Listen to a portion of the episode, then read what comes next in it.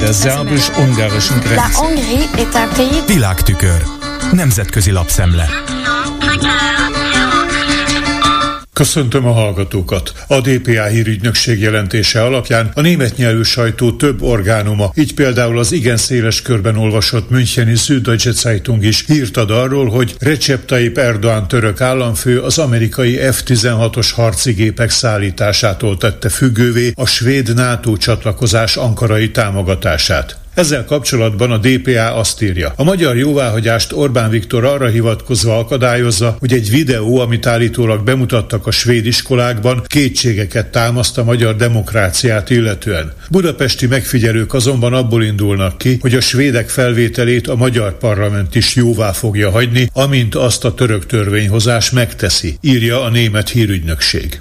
Most nézzük az Európai Unió és Kína viszonyát, amelynek szintén van magyar leágazása. A Politico című amerikai portál európai kiadásának megfogalmazása szerint Valdis Dombrovskis, az EU kereskedelmi ügyekben illetékes biztosa, fagyos fogadtatásban részesült négy napos kínai látogatása során. He Li Feng miniszterelnök helyettes nyilvánosan bírálta az uniót a Pekinggel szembeni intézkedések, így az elektromos autógyártás állami támogatása ügyében kilátásba helyezett vizsgálat miatt. Dombrovskis ugyanakkor az egyik kínai egyetemen tartott előadásában arról beszélt, hogy Európának nagyon nehéz megértenie Kína hozzáállását az Oroszország által Ukrajna ellen indított háborúhoz. A politikó magyar portálok értesüléseire hivatkozva kitér arra, hogy Peking állítólag nem tudja folytatni a Budapest-Belgrád vasútvonal fejlesztését. A kínai építők ugyanis képtelennek bizonyultak arra, hogy olyan terveket dolgozzanak ki, amelyek eleget tesznek az európai vasúti ellenőrzési rendszer előírásainak. Kína budapesti nagykövetsége nem reagált a portál azon kérésére, hogy kommentálja a hírt.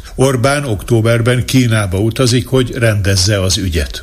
A belső határellenőrzéstől elfben mentes Schengeni övezetből egymás után érkeznek olyan hírek, amelyek a migrációs nyomás növekedése miatt bizonyos határszakaszokon a módszeres kontroll visszaállításáról szólnak. Németország már hosszabb ideje szúrópróbaszerű ellenőrzést végez az osztrák határon, miként Ausztria is a magyar határon. Nemrég ugyanezt kezdték el az osztrákok az olasz határon, tegnap pedig a németek bejelentették, hogy áttérnek a szisztematikus ellenőrzésre a cseh és a lengyel határon. Szintén friss fejleménye témában, hogy miként arról a Frankfurter Allgemeine Zeitung beszámol, Mateusz Morawiecki lengyel miniszterelnök egy választási gyűlésen közölte, utasította a belügyminisztert, hogy a szlovák határon ellenőrizzék azokat a járműveket, amelyeknél felmerül a gyanú, hogy illegális bevándorlókat szállítanak. A frankfurti lap szerint Morawiecki szavai nem hozták izgalomba a szlovák kormányzatot, és a pozsonyi belügyminisztérium csak annyiban reagált, hogy hangsúlyozta, ez nem hivatalos döntés.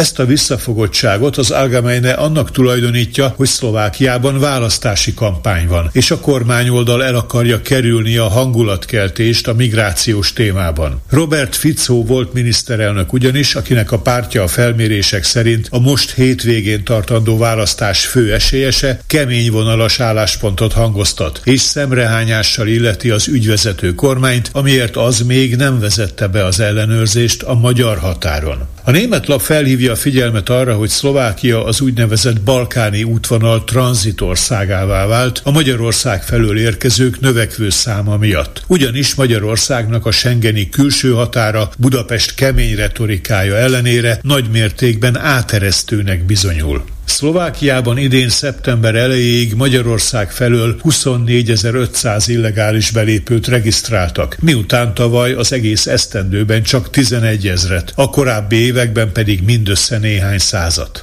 A Ludovic Ódor vezette szlovák ügyvezető kormány a számok növekedését azzal hozta összefüggésbe, hogy Orbán Viktor kormányzata az embercsempészek szabadon engedése mellett döntött a börtönkiadások csökkentése érdekében. A magyarok annak a kötelezettségüknek sem tesznek eleget, hogy visszavegyék azokat a migránsokat, akik magyar területről jutottak be Szlovákiába, teszi hozzá a Frankfurter Allgemeine Zeitung. Míg tehát a szlovák kormány a kampány miatt hűteni próbálja a légkört migrációs ügyben, addig a lengyel vezetés szintén a kampánynak betudhatóan szítja a feszültséget, miként azt Morawiecki bejelentése is mutatja. De akadnak ennek egyéb jelei is. Az imént más összefüggésben már idézett politikó terjedelmes cikkben ír arról, hogy a lengyel kormánypárt igyekszik felkorbácsolni a gyűlöletet Agnieszka Holland filmrendezővel szemben, akinek a Zöld Határ című alkotása a minap a zsűri külön díját nyerte el a Velencei Fesztiválon. A film arról szól, hogy milyen embertelenül bánnak a lengyel erőszakszervek azokkal a szíriai menekültekkel, akik Belarus felől a belarusz hatóságok által szervezett módon próbálnak bejutni az országba. Andrzej Duda államfő lengyel ellenesnek minősítette a filmet, és Agnieszka Holland az őt érő fenyegetések miatt kénytelen személyi őrzővédőkről gondoskodni önmaga számára. Lengyelországban október 15-én tartanak parlamenti választást, és a kormánypárti retorika rendszeresen lengyel ellenesnek, azon belül gyakran német barátnak bélyegzi az ellenzéket.